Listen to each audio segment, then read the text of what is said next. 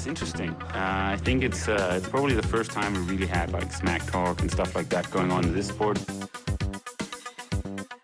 He's definitely been more successful here I mean, in, in Hawaii. But I've beaten him up many times, and he knows that when all the people aren't around him patting him on the back and he looks at himself in the mirror at night when there's no one else, he knows I'm the real deal. Some people talk and they never won Ironman in Hawaii, so I could talk. I won twice. Velkommen til Trioraklet. Jeg var så heldig at lave aftale med de fleste af deltagerne til VM 73, og vi ligger hårdt ud med The Inlaws, Thor Bendix og ingen ringer end Big Mac, Magnus Ditlev. Velkommen til, dreng. Tak skal du have. Mange tak. Og øh, Magnus, øh, jeg tager ikke meget fejl, hvis du allerede har været til morgeninterview, for du, blev jo faktisk øh, en fantastisk flot træer, så du har allerede fået stemmebåndet varmet lidt op.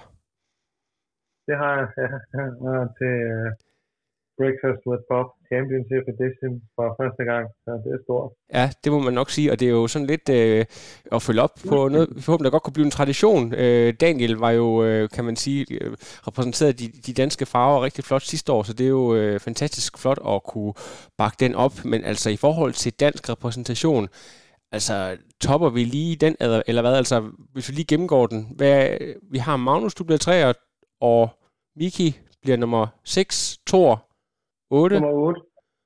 Scott. Scott. Bliver nummer 13, ikke? Jo, jo. Jo, og så, øh, hvad, hedder det, så ja, Mathias har sådan lidt en, en, en off day, men øh, det, er jo, det er jo helt sindssygt. Ja, så manglede jo Daniel stadigvæk, så hvis han havde været med, så havde der nok været endnu en mand med op foran. Så det er jo i top 10. Ja, lige præcis. Øhm, jeg kommer bare til at tænke på det her med, at det er jo simpelthen en del af hele den her kultur, at I er så godt forberedte. Vil du tilskrive øhm, den her, hvad kan man sige, den her grundige måde, I forbereder jer på, øh, og den her viden, som I, I alle sammen deler, øh, fordi der, både dig og Scott og Magnus træner jo omkring, altså I har det samme setup i, der i KTK 86, eller, eller kan du prøve at forklare det med dine egne ord? Ja, jeg tror bare, jeg vil tilskrive sådan Magnus også bare meget af det. Jeg lærte allerede i Dallas, at hvor jeg var med Magnus hele ugen op til US Open. Det der med at, at bare gøre de ting, som han gør nærmest. Sådan, bare følge efter, fordi jeg ved, at det Magnus han gør, det er så gennemtænkt og så velovervejet. Øhm, så egentlig bare det der med at ja, prøve at gøre lidt ligesom Magnus, og så prøve ligesom at følge med, og så tage de gode ting, som han gør, og så implementere dem selv i sin egen forberedelser, og så er Magnus også bare utrolig god til at hjælpe mig i forberedelserne, fordi det er sådan, han, ja, han har bare styr på sine ting, og sådan, han er ikke, hvis jeg lige mangler en eller anden hjælp, så er han ikke for fint til lige at sige, at han ikke gider at hjælpe, så det sætter jeg virkelig stor pris på. Det er jo fantastisk. Øhm, og det er måske også noget med at gøre, øh, du kan ikke også det der med, hvis man selv er lidt stresset, så hvis du står ved sådan en, der er utrolig rolig, så er det som om, at roen breder sig omvendt, så hvis der er en, der øh, render rundt som sådan en, øh, en vips i en, øh, en sodavandsflaske, ikke, så, så, det, så bliver man selv stresset. Ja, jeg tror egentlig sådan, jeg synes både i Dallas og her har været meget gode til bare at tage det sådan ret stille og roligt i optakten, øhm, uden at stresse med nogle ting. Men det tror jeg også bare det med, at det har været så stille og roligt forhold med den her homestay-familie, vi har boet hos. Vi har haft en pool ude i baghaven, så vi ikke behøver at transportere os til en svømmehal. Og ja, Men et... så det har bare været virkelig nemme, virkelig nemme forhold at forberede sig til konkurrence på. Vi, øh, vi har faktisk besluttet os for, at vi ikke sådan øh, vil gennemgå slavisk øh, i de forskellige konkurrencer, fordi jeg går ud fra, at øh, de fleste de har læst og fulgt med, men, men altså, der sker noget ret spektakulært på et tidspunkt. Øh, alle kan jo se, at det er modsat nogle af de, øh, hvad kan man sige, de tidligere konkurrencer, hvor det har været utroligt. Altså, jeg har fokuseret rigtig meget på varmen, så var det jo mega, mega koldt den her gang. Og der sker det, at øh, Magnus, du har jo den her perfekte svømning og kommer ud lige der, hvor du skal, nærmest også mm. bedre, end du selv forventer. Og så, så misser du simpelthen din, øh, din hjelm, og kommentatorerne, de har deres egen udlægning af, hvad der, der sker. Hvordan oplever du den der situation? Øh, jamen, jeg oplever, at jeg kommer op af vandet og ligesom kan se Gustav og Christian, hvilket, øh, altså jeg kunne godt fornemme, da vi lå derude, at jeg havde en ekstrem god svømning, og kunne se, at jeg ligesom var med frontgruppen. Øh, så jeg er virkelig øh, glad, da jeg ligesom kommer op af vandet og løber ind i skiftezonen, og så tænkte jeg ligesom, at hvis fordi min plan var at køre relativt aggressivt på cyklen.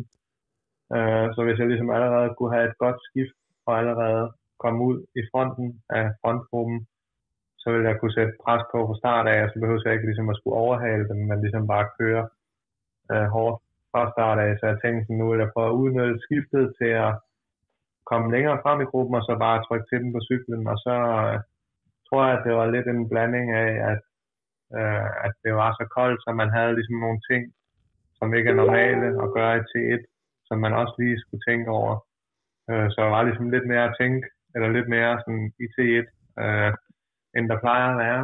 Og så, ja, det var, det var en dårlig undskyldning. Så der, altså, jeg får det ligesom først at vide, da jeg løber med min cykel, at jeg har glemt min hjelm. Ja. Øh, og så må jeg så lige vende om og hente den. Og så, Men, men helt, Ja, helt praktisk, Magnus, fordi du har jo du løber med cyklen. Hvor stiller du cyklen? Er det bare sådan, hold den, og så løber du tilbage? Hvad, hvad sker der? øh, jamen, jeg stillede den egentlig bare op af sådan et hegn, der var Ja. ude i kanten. Så, ja, så.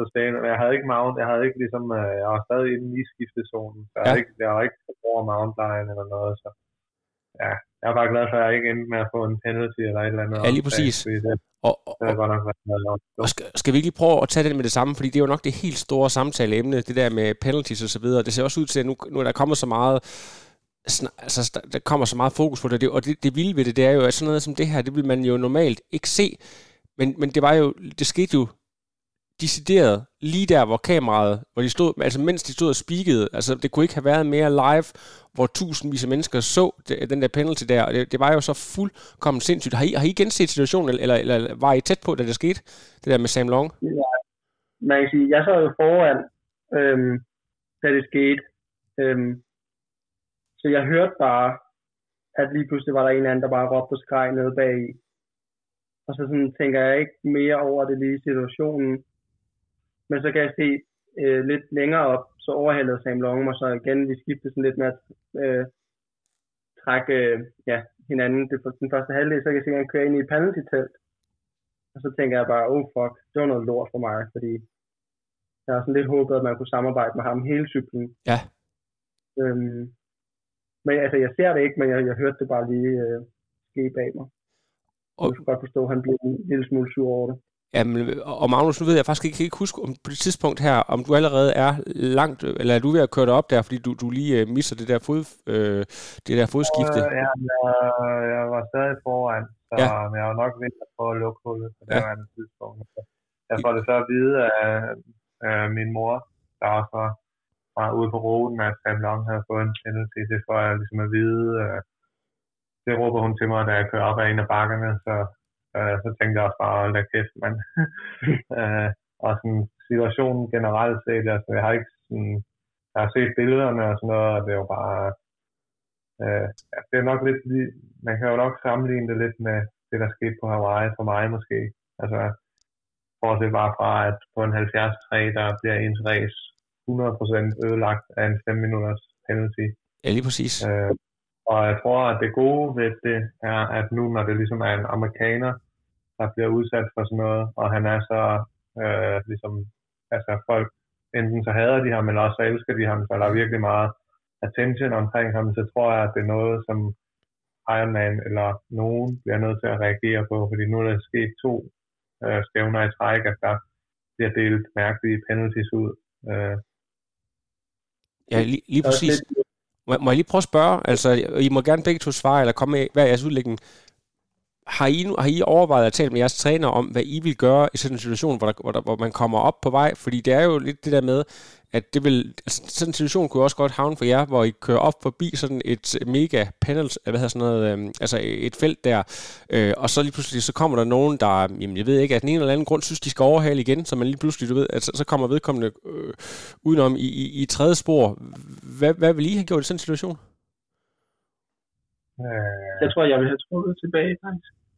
jeg tror, jeg ville have fortsat den overhaling, jeg var i gang med, og så ligesom bare enten overhalet ham, der overhalede mig bagefter, eller så kørt ind øh, foran den andre, der lå forrest før.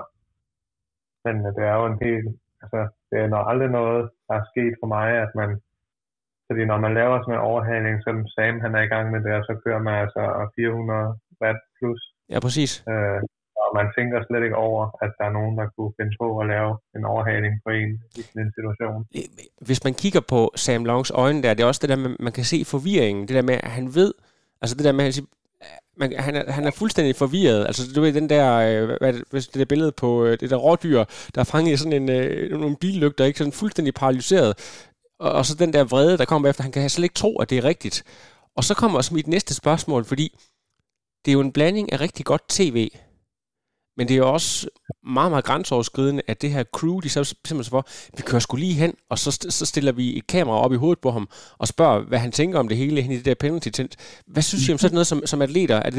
Måske det er lige overdrevet nok at sætte et kamera op i hovedet og spørge ham om i situationen, fordi der kommer ikke rigtig nogen sådan gode tanker eller ord frem i sådan en situation, andet end at bare kan begynde at bande og svogle.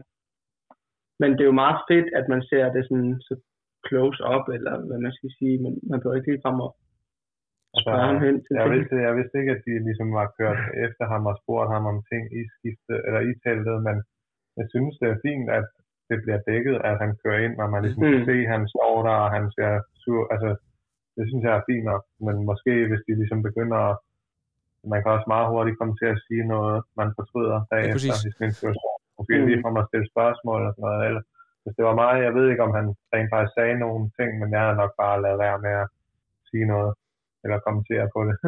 Men jeg tror faktisk, han sagde ordet, sådan øh, han, han blev spurgt, vil du kommentere på det? Så siger han, jeg vil ikke noget. Det eneste, jeg har bare lyst til at, at droppe ud på stedet.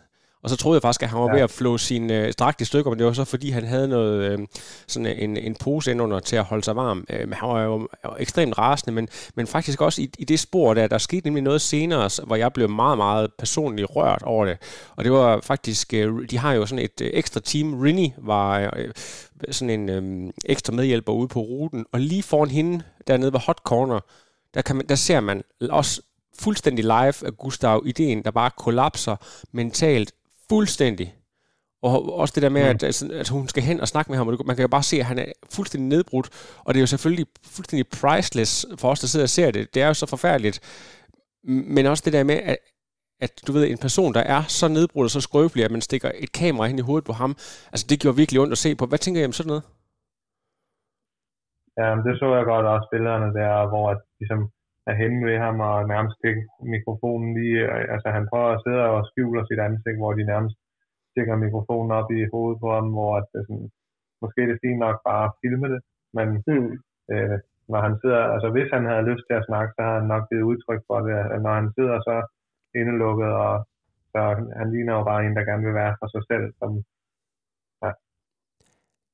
jeg, kommer til at tænke på, fordi jeg, jeg tror ikke, der er ret mange, der sådan er i tvivl om, at øh, Gustav Iden, han er jo virkelig en af verdens allerbedste atleter, men det der med, at når du så har vundet noget, der er så massivt, selvfølgelig har, har den fysiske belastning været hård, men det der med, jeg tror ikke, folk de forstår, at når du først har vundet Hawaii Ironman, så har du, så har du øh, interviewaftaler og folk, der vil have fat i dig hver eneste dag. Ja, altså, du, du, der, der er så meget ekstra pres på, modsat du kan se Blumenfelds, øh, altså det ser ud som om, at det er ren vrede over, at han ikke vinder Kona, der simpelthen gør, hvor hårdt han presser den. Hvordan, hvordan tænker I om, de, sådan, de, de to i forhold til hinanden, i forhold til hvad I oplevede ude på, på ruten?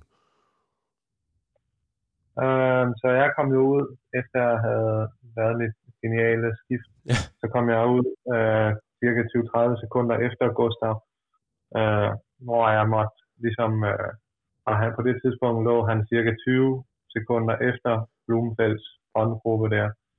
Øh, og så kører jeg ligesom op til Gustav, og øh, kan se, at han ligger og arbejder helt ekstremt hårdt for at prøve at komme med frontgruppen der, og tænker, okay, det er det er en lidt svær situation for mig nu, fordi at jeg har overskuddet til at lukke hullet, men jeg risikerer også at slæbe Gustav med op.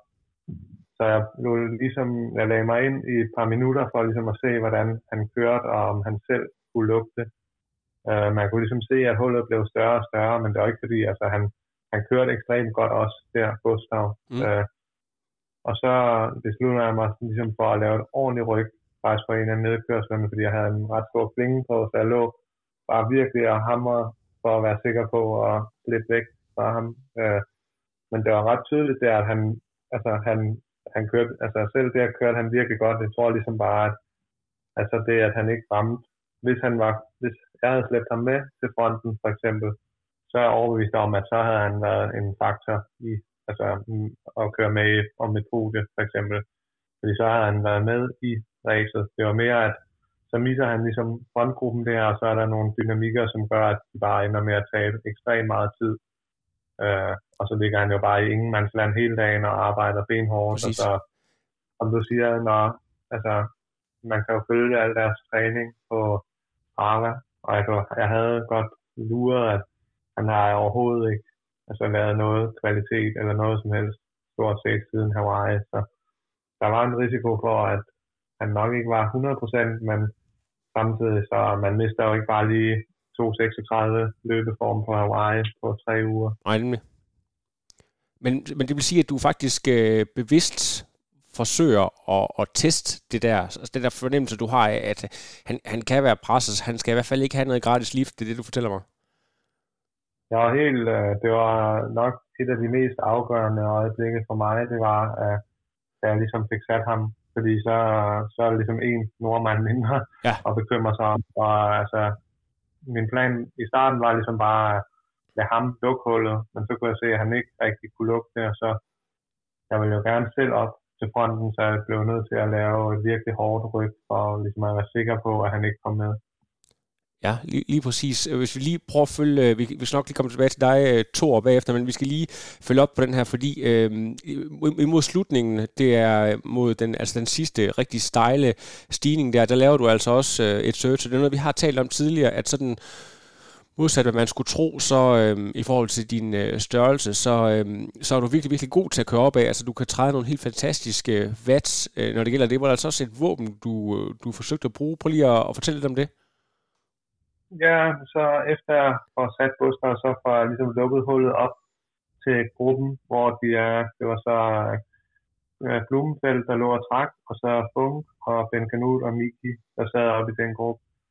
Øh, og jeg kunne mærke allerede, da jeg lukkede hullet, at der blev kørt helt ekstremt hurtigt op foran. Altså, og så da jeg ligesom lukker hullet, og kan se, at Blumenfeldt han bare ligger og hammer derudaf, og virkelig trykker til dem på alle bakkerne, så beslutter jeg mig ligesom for, at altså, det vil være fuldstændig selvmord at prøve at køre væk på det tidspunkt. Så jeg lægger mig egentlig bare ind i gruppen og sørger for at holde god afstand, så man ikke får en, en straf. Og så var min plan, ligesom, da vi ramte Snow Canyon, at prøve at køre frem, og så se, om der er nogle af de andre.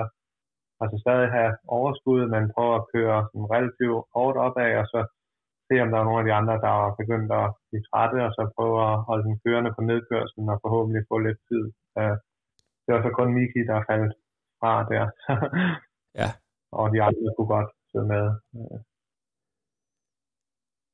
Det, jeg synes simpelthen, det er så øh, utroligt, og hvis vi sådan lige tage den lidt længere hen, vi kan sige, hvis man har fulgt sporten i nogle år, Ben Canute, øh, han blev jo toer til VM helt tilbage i, øh, da der var i Chattanooga i 2016, så vidt jeg husker, eller var det 18? Jeg var faktisk lidt i tvivl. Det var 16 tror jeg, mm. og der kørte jeg som age grouper. Det kørte du, ja, lige præcis, og det jo, altså, fordi det er jo ikke en person, du har, altså, du har slået ham en del gange, øh, altså bare inden for de, inden for de sidste øh, år til halvandet, så, så, så havde du egentlig regnet med, at, at han ville være, øh, jeg ved godt, han har hjemmebane og så videre, men havde du egentlig regnet med, at han var en af dem, du skulle slås med? Nej, jeg blev ekstremt overrasket. Altså, jeg kunne se, at jeg lå bagerst i gruppen der på mellemstykket, og kunne se, at han der var nogle tidspunkter, hvor han var ved at blive sat af gruppen, så jeg tænkte, at han ville nok falde fra. Øh, og så da vi løber ud, så kommer han bare løbende forbi mig, som om, øh, at vi skulle løbe en femmer eller sådan noget øh, efter en kilometer. Så tænkte ja. jeg bare, altså, jeg tænkte, det var perfekt, fordi øh, han har løbet virkelig ringe hele året. Ja. Så jeg var næsten 99% sikker på, at han var i gang med at øh, slå sig selv ihjel. Øh, men så, så løber vi så de første 12-13 km, hvor at hullet er max måske noget 50 sekunder, så jeg holder dem egentlig meget godt og tænker, okay, hvis, hvis der er en af dem, der begynder at, at øh, altså hvis de ligger og rykker på hinanden eller et eller andet, og de kunne måske godt ødelægge, altså der er måske en af dem, der begynder at, at gå lidt koldt, så kunne jeg øh, måske indhente en af dem, men øh, han formåede, at, altså han løb jo helt vildt godt, så det var, det var flot, og det var ikke noget, jeg lige havde regnet med umiddelbart. Har I set nogle ja. af billederne bagefter, der, der hvor man, man hvis, hvis det går ligesom det går 9 ud af 10 gange, så tager Blumenfeldt jo bare den der fra front, og så er der ikke nogen, der kigger tilbage. Og så ser man simpelthen Ben Kanut komme op og ikke, ikke, ikke lægge sig bag ved ham. Nej, han fortsætter. Altså, han forsøger simpelthen at sætte ham øh, og, og rykke endnu mere aggressivt. Det, og, og vi, vi er helt starten af racet inde på de første 3 km her, hvor der er langt, langt hjem igen. Det er jo helt vildt, altså. Ja, det er også det, jeg tænkte, at jeg kunne ligesom se, at Christian heller ikke løb meget fra. Altså, efter 12 tror jeg, der er 50 sekunder stadigvæk, og den havde balanceret sådan der omkring i lang tid. Så ja, og tænkte, løb også og tænkte sådan, at han måske var lidt mærket af, at han cyklede så hårdt, og måske Kona sad lidt i benene, så jeg havde lidt et håb om, at der var en af dem, der ville begynde at komme tilbage til mig, men uh, det var der desværre ikke. altså, man nødt til at spørge ind, der er, der er et virkelig, virkelig sjovt øjeblik, øh, som er, jeg tror ikke, om det er gået viralt endnu, men når man ligger og kører så meget max og er så presset, og man så har overskud til at komme ned i et sving og se, der er nogen, der er ved at lave en selfie, og så løbe ind foran, og så lave kaninører, mens man løber forbi, og ved at vinde et VM. Har I set det, hvor, hvor, hvor, øh, hvor han fotobomber i den der... Øh... Nej, det er ikke. Jamen, hvad, hvad, altså, at, nu kender I selvfølgelig godt Blumenfeldt, det, det der med, at han lige har tid til lige at tænke, hov, det er sgu lige sjovt det her, mens han er ved at lave sådan noget som det der, det, det er sådan lidt uh, Usain Bolt-agtigt, er det ikke det? Jo, han skruede også ret meget op til sidst, så jeg tror, det viste sig lidt, at han bare øh, plædede den safe, hvis man kan sige det ja. sådan. Så jeg tror, han havde ligesom et gear mere, øh, end han brugte på den første del af løberuten. Præcis. Relativt hurtigt ser det ud til, at du, øh, at du de andre er sådan lidt for langt fremme til, at du sådan, altså i hvert fald, de skal, i hvert fald, de skal eksplodere fuldstændig før, at, øh, at du kan komme op og, og tage en eventuel anden plads. For du at vide noget om nogen, der kommer bagfra, eller, eller er du sådan rimelig sat ind på, på tredjepladsen der? Ja, der var nogle få steder, hvor man selv kunne tage nogle splits øh, undervejs, så jeg kunne se, at jeg øvede til de fleste, undtagen ham, Mika der. Ja. Øh, du kom rimelig hurtigt bagfra, men jeg kunne også måle ude ved 15, tror jeg, jeg målte til to, to minutter, eller halvanden til to minutter, så og jeg lå og løb sådan noget rimelig stærkt, så jeg regnede ligesom ud, at han skulle løbe næsten 3-0 pace eller hurtigere for at indhente mig, hvis jeg selv holdt samme pace til mål. Så jeg vidste nok godt, at øh, sådan, logisk set, at hvis jeg bare holdt den kørende, så ville han ikke indhente mig. Men man er jo stadig, når man ligesom bliver jagtet, så, ved, så, så, så er der sådan en eller anden øh, følelsesstyret øh, side af en, der altid prøver at sige, at jamen, det kan jo være, eller at, øh, men det er sådan øh, fysisk, øh, fysiologisk og alt sådan noget, så havde jeg ligesom regnet ud, at det burde være umuligt, men der er stadig den der tvivl op i ens hoved. Ja, nemlig præcis. Og var det en, egentlig var øh, opmærksom på? Øh, Mika Nuth, der er en, en af de helt unge nye, for han er 22 år gammel og øh, har kørt noget kortdistance før, sådan et, et nyt øh, tysk håb, der er kommet ind der. 1.11 løber han i øvrigt på den her meget kuperede rute. Jeg synes, at det var flot kørt af ham, fordi øh, han har måske lidt haft et ry om at være sådan en, der bare sidder og, og putter sig ned i feltet, og så bare løber mega stærkt til sidst. Men øh, i går synes jeg, at han viste, at han, øh, han kørte faktisk ret meget af cyklen alene, eller sammen med Gustav, så jeg tror, at det, der, han vandt lidt respekt hos mig i hvert fald, at han ligesom også stadigvæk kunne løbe godt efter sådan en hård cykling. Ja, fantastisk. Øhm, Thor, du øh, er jo manden, der ligesom øh, ligger helt fremme i uh, leadpacket, chasepacket, undskyld. Hvad sker der sådan omkring, øh, hvor der er nærmere jer T2? Er der nogen, der forsøger at, at få et, et hul, eller er det bare sådan, hvor det er sat ind, og så, så bliver det bare afgjort på løbet? Hvad, hvad sker der, for, hvis du kan fortælle dem det? Ja, så er vi nået til Snow Canyon, har jeg sådan ligget og egentlig kørt for os det meste af tiden set det lidt med Sam Long. Og måske kørt lidt ja, over Ev, eller lidt for mange watt i forhold til, hvis man også skulle kunne løbe godt bagefter. Så sådan, kilometerne inden vi når til Snow Canyon, vil jeg sådan lige at sætte lidt af, og sætte mig lidt ned bag på det flade. Øhm, sådan, så jeg kunne prøve at lave lidt på Snow Canyon. Og så prøver jeg så at lave et move på Snow Canyon, og tror jeg har fået et minut på resten af chasepacket på toppen af Snow Canyon. Øhm, og har så cirka ja, 45 sekunder eller sådan noget til resten af chasepacket ind i T2. Øhm, og det, ja, det synes jeg egentlig, jeg kom ind i T2 og var sådan, jeg var virkelig, virkelig træt. Øh, på den der nedkørsel ned for Snow Canyon var flere gange, hvor jeg var nødt til lige bare lige at frihjule den, for lige at ryste benene lidt. Ja. Fordi det var helt øh, cementtunge. Øhm, Og så da vi løber ud på løbet, føles det bare virkelig skidt fra start af, og min ryg sidder sådan lidt i klemme ned i lænden på en eller anden måde, så det føles bare slet ikke særlig godt. Og jeg har ude ved 5 km, kan jeg har en samtale med mig selv om, for Aaron Royal og Jackson Laundry og Mignon går forbi mig med en del anden fart, end hvad jeg løber på det tidspunkt, og har en diskussion med mig selv om, jeg egentlig skal udgå, Wow. fordi det gjorde så ondt i min ryg. Øh, og jeg har haft meget problemer med min lænd før, og det føles, sådan, ja, det føles bare virkelig godt. Øhm, men så er det som om, det løsnede lidt op, og så løber jeg virkelig et, et godt anden halvdel af løbet, hvor jeg så får hentet Mignon og Aaron Royal til sidst. Øhm, og egentlig er stolt af den måde, som jeg får sat ja, cykel og løb sammen på, og endelig sådan får løbet lidt op til det potentiale, som jeg også har løbet i træning op til. Jamen, det er jo lige præcis det.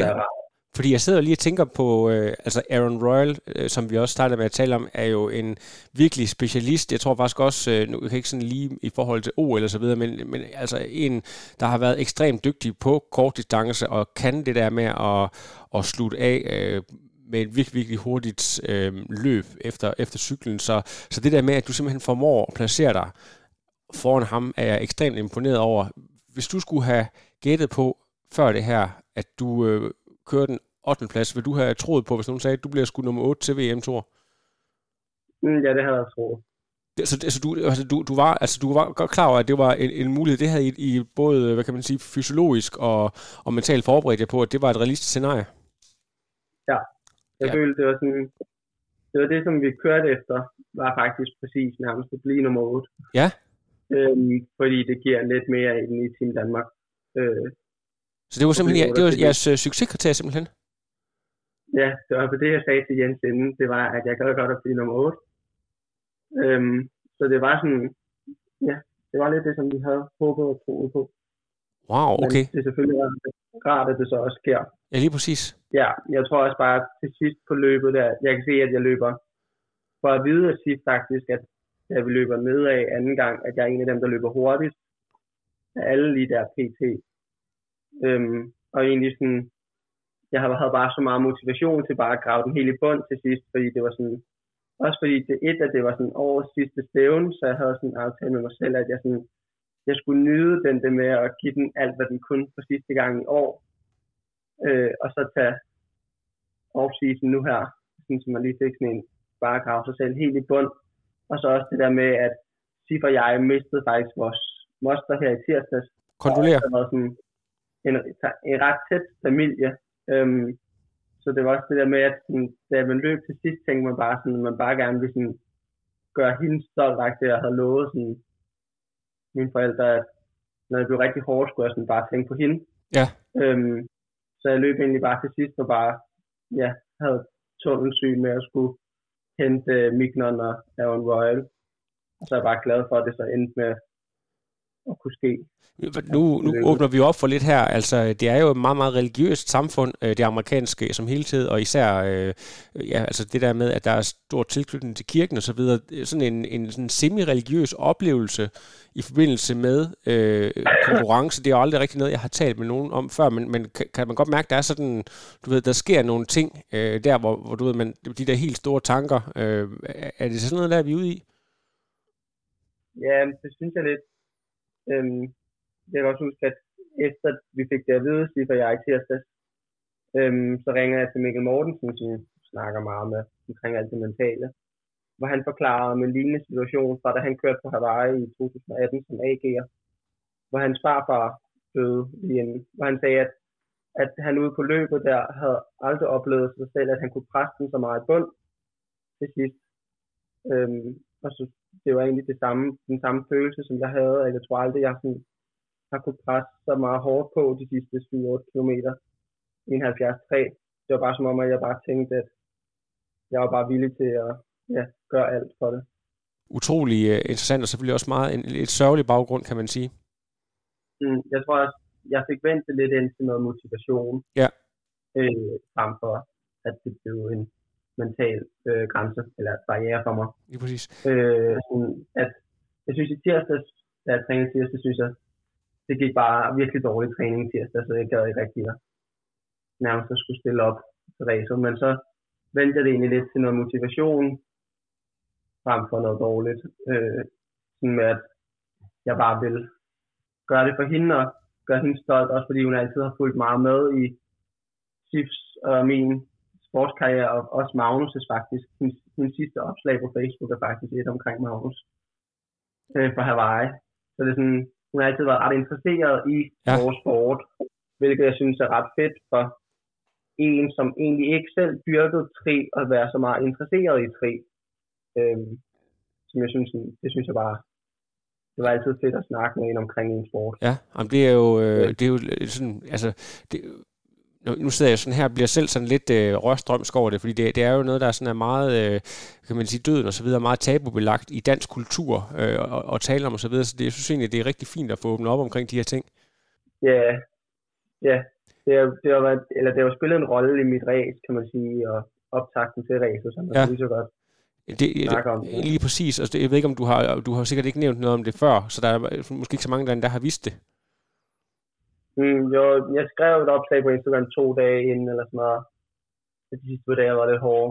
Ja. Øh, men ikke sådan, hvor jeg skrev det sådan direkte. Ja, lige præcis. Men ellers det været, det været de færreste, der har reelt set det. Ja. Og det, ja. øh, det, det er jo selvfølgelig rigtig ked af på, øh, for hele jeres familie og så videre, men øh, jeg håber, at I ligesom kan, kan samle jer sammen, når I kommer tilbage her, og så øh, ja, hjælpe hinanden med at bearbejde sorgen. Mm, det tror jeg. Ja. Jeg glæder mig til at så komme hjem. Ja, det, nu har det også været en lang sæson. Kan I ikke lige få jer sådan begge to til at sådan, øh, lige øh, e-, evaluere hinandens løb? Øh, hvis du, øh, øh, Magnus, kan du ikke lige prøve at, at lige øh, rate Thors præstationer, så, kan, så, kan I, så bytter jeg lige rundt bagefter? Ja, men altså, vi joket lidt om, inden at uh, der er jo de der trial ratings, hvor at uh, man bliver rated på svømning, cykling og løb, hvor at han rated Thor til at komme tredje sidst uh, op ad vandet. Tror jeg. Ja, det var tredje fjerde sidst. Det var fjerde sidst. det vi synes var lidt, uh, måske, det passede ikke helt. Men det viser faktisk at passe helt perfekt. Så altså, jeg synes, Thor har et meget bedre svømmeniveau i træning uh, og i pool, end han har i åben vand stadigvæk. Uh, så hvis man ser på hans præstation på cyklen og løbet, så er han jo nok en af dem, der har arbejdet hårdest på cyklen, og så stadig løb, øh, løber godt, så det vidner om, at han er i ekstremt god form og øh, velforberedt, og ligesom kører op til det, han kan på de to discipliner, hvor jeg tror, at det næste skridt, øh, det er i hvert fald i sådan nogle championship races her, øh, hvis man vil lidt længere frem, at ligesom at få svømningen med, fordi så begynder det jo lige pludselig at være rigtig spændende. Og der må være et eller andet ved dig øh, med din natur, Magnus, der er alligevel lidt tilfreds med, at øh, når statistik og tal, de, øh, de alligevel ikke lyver. Nej, jeg troede, han ville komme op lidt, lidt bedre, men øh, ja. og der var også en så kaotisk svømning, ja. det var bælgeravne mørkt, og folk de jo øh, slår og sparker bare helt vildt. Jamen, det er jo det er også noget med Aaron Royal, var han ikke også ved at svømme forkert? Og, og Bell, altså jeg kunne ikke se en skid. Jeg, jeg fulgte bare øh, efter øh, fødderne foran mig.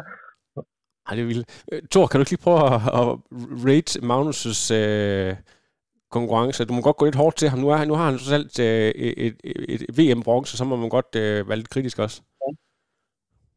Øhm, jeg synes, den, hvis man starter med hans optag der, der kunne man mærke på Magnus, at han var bare sulten efter at skulle vise, at det der på Hawaii der, det var bare, det var ikke, hvad der skulle have været sket med straf og pis og lort. Så man kunne virkelig mærke, at han var motiveret på, at nu skulle den altså bare have et skud på det podium der. Det er også det, vi snakker om dagen inden, at, at det var sådan, det var top 3, han gik efter. At det var podiet, at han gerne ville på. Øhm, og sådan, man kunne godt mærke på Magnus på race morgen, at han var sådan, han var tændt, og han var klar til, at den skulle bare have en over nakken. Øhm, og så vil sige, hans svømning går jo faktisk virkelig, virkelig godt.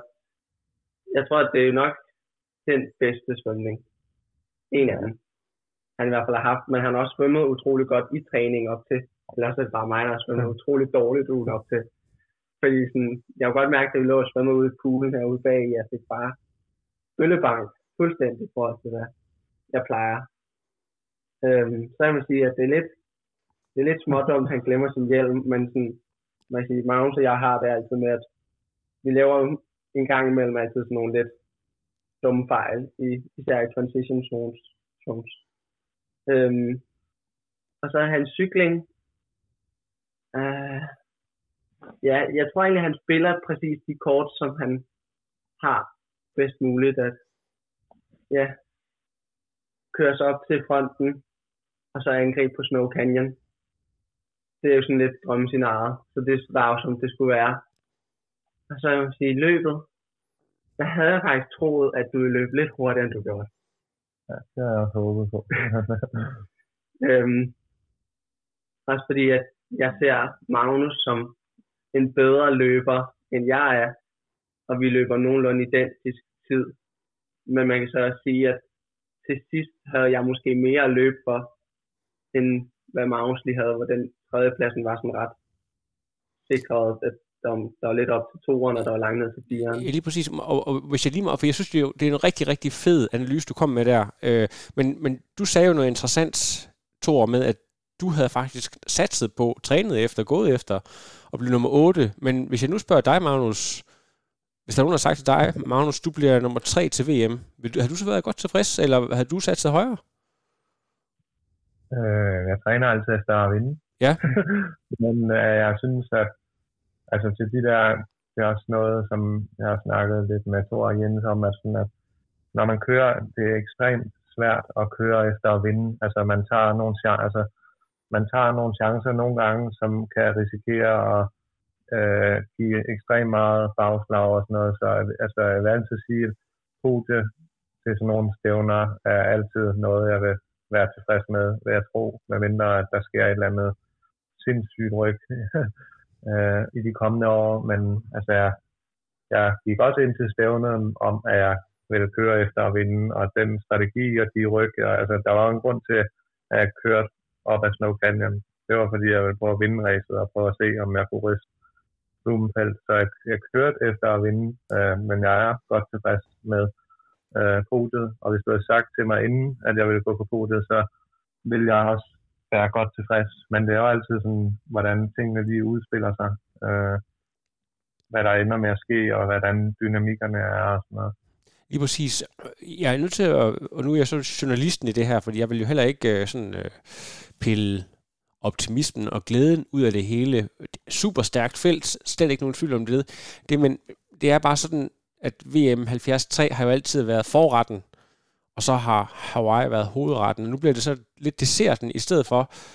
Tager det sådan lidt øh, glæden ud af det, eller hypen, eller hvad, hvad tænker du selv om det, sådan i, i forhold til, nu står du jo og har den her jeg ved ikke, om der er en fysisk øh, bronzemedalje, men du har i hvert fald fået den her VM 3. plads. Hvad tænker du om det? Øh, jamen, jeg, jeg er glad for øh, den måde, jeg kom tilbage på efter Hawaii. Der er ingen tvivl om, at Hawaii var lidt helt, helt store skud øh, i år. Øh, så det var naturligvis en stor skuffelse, da jeg fik penaltyen der og ikke øh, ligesom indfriede mine mål.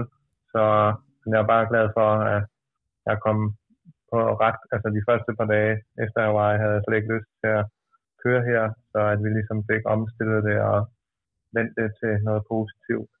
Og trods alt øh, en tredjeplads til et VM på halv Ironman er også rigtig fint. Selvom jeg havde hellere, jeg havde hellere byttet med en tredjeplads på Hawaii, og så en 8. plads til 73 VM. Ja.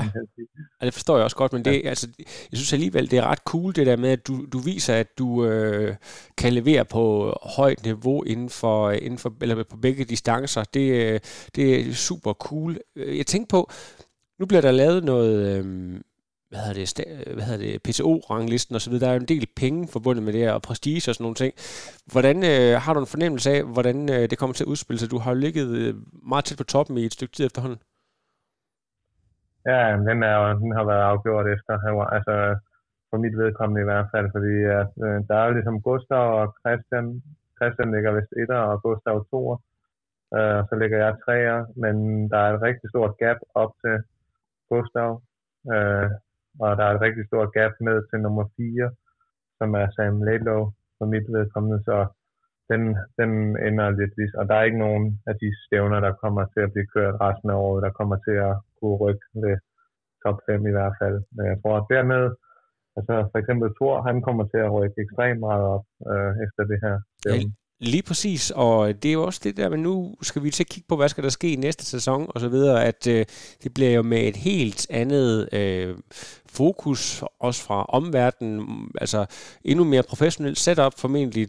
Hvad har I, hvad har I gjort jer i tanker? Det der med lige pludselig, så, øh, så er det altså ikke under radaren længere, så bliver det med, med stor optakt og så videre. Folk de kommer hjem og filmer jer, hvor I træner i kælderen og så videre, og glæder sig til, hvad sker der i, i København? Det bliver noget helt nyt. Mm. Altså for mit vedkommende har der været sådan lidt i år, synes jeg.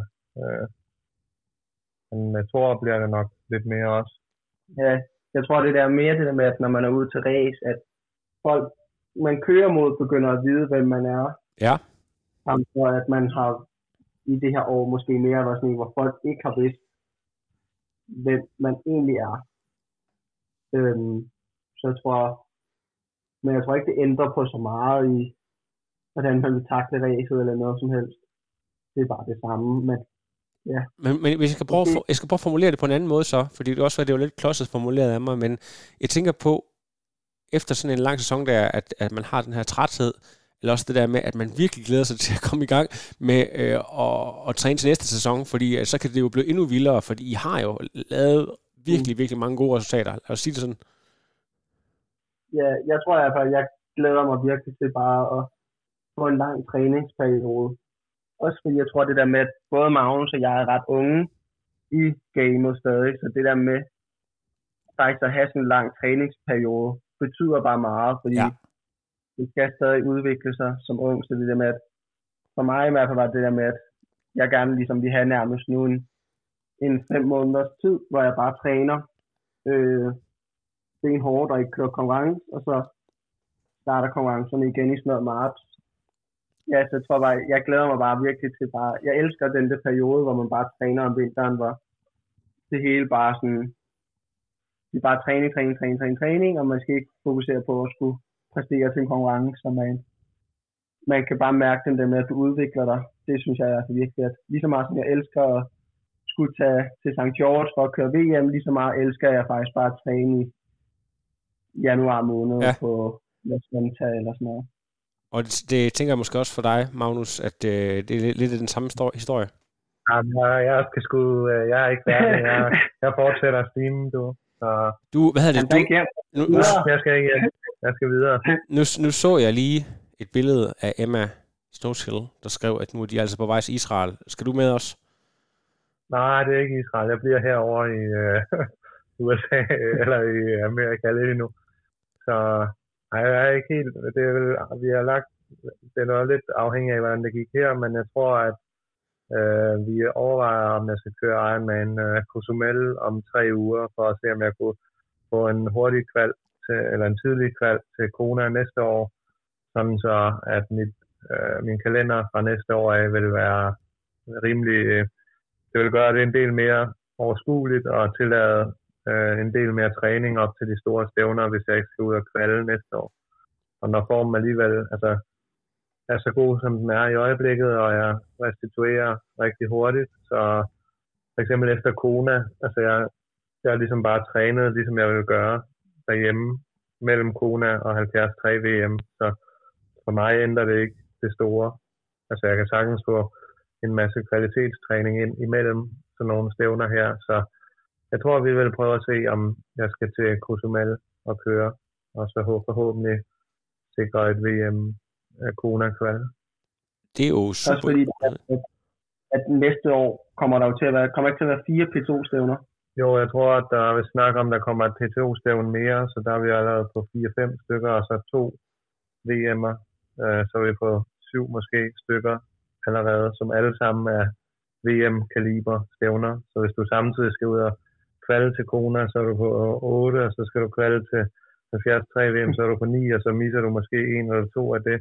Så ender det hurtigt med at blive plus 10 stævner bare for at få sæsonen til at køre, som du gerne vil. Så så det, jeg ligesom også skal fornemme på det, jeg går ud fra, at I kan ikke være de eneste, der har, altså dig, Magnus, og dit team, der har tænkt det her, at der bliver rigtig meget run på Cozumel, Arizona, Israel, for at sikre sig øh, kvalifikation til næste år?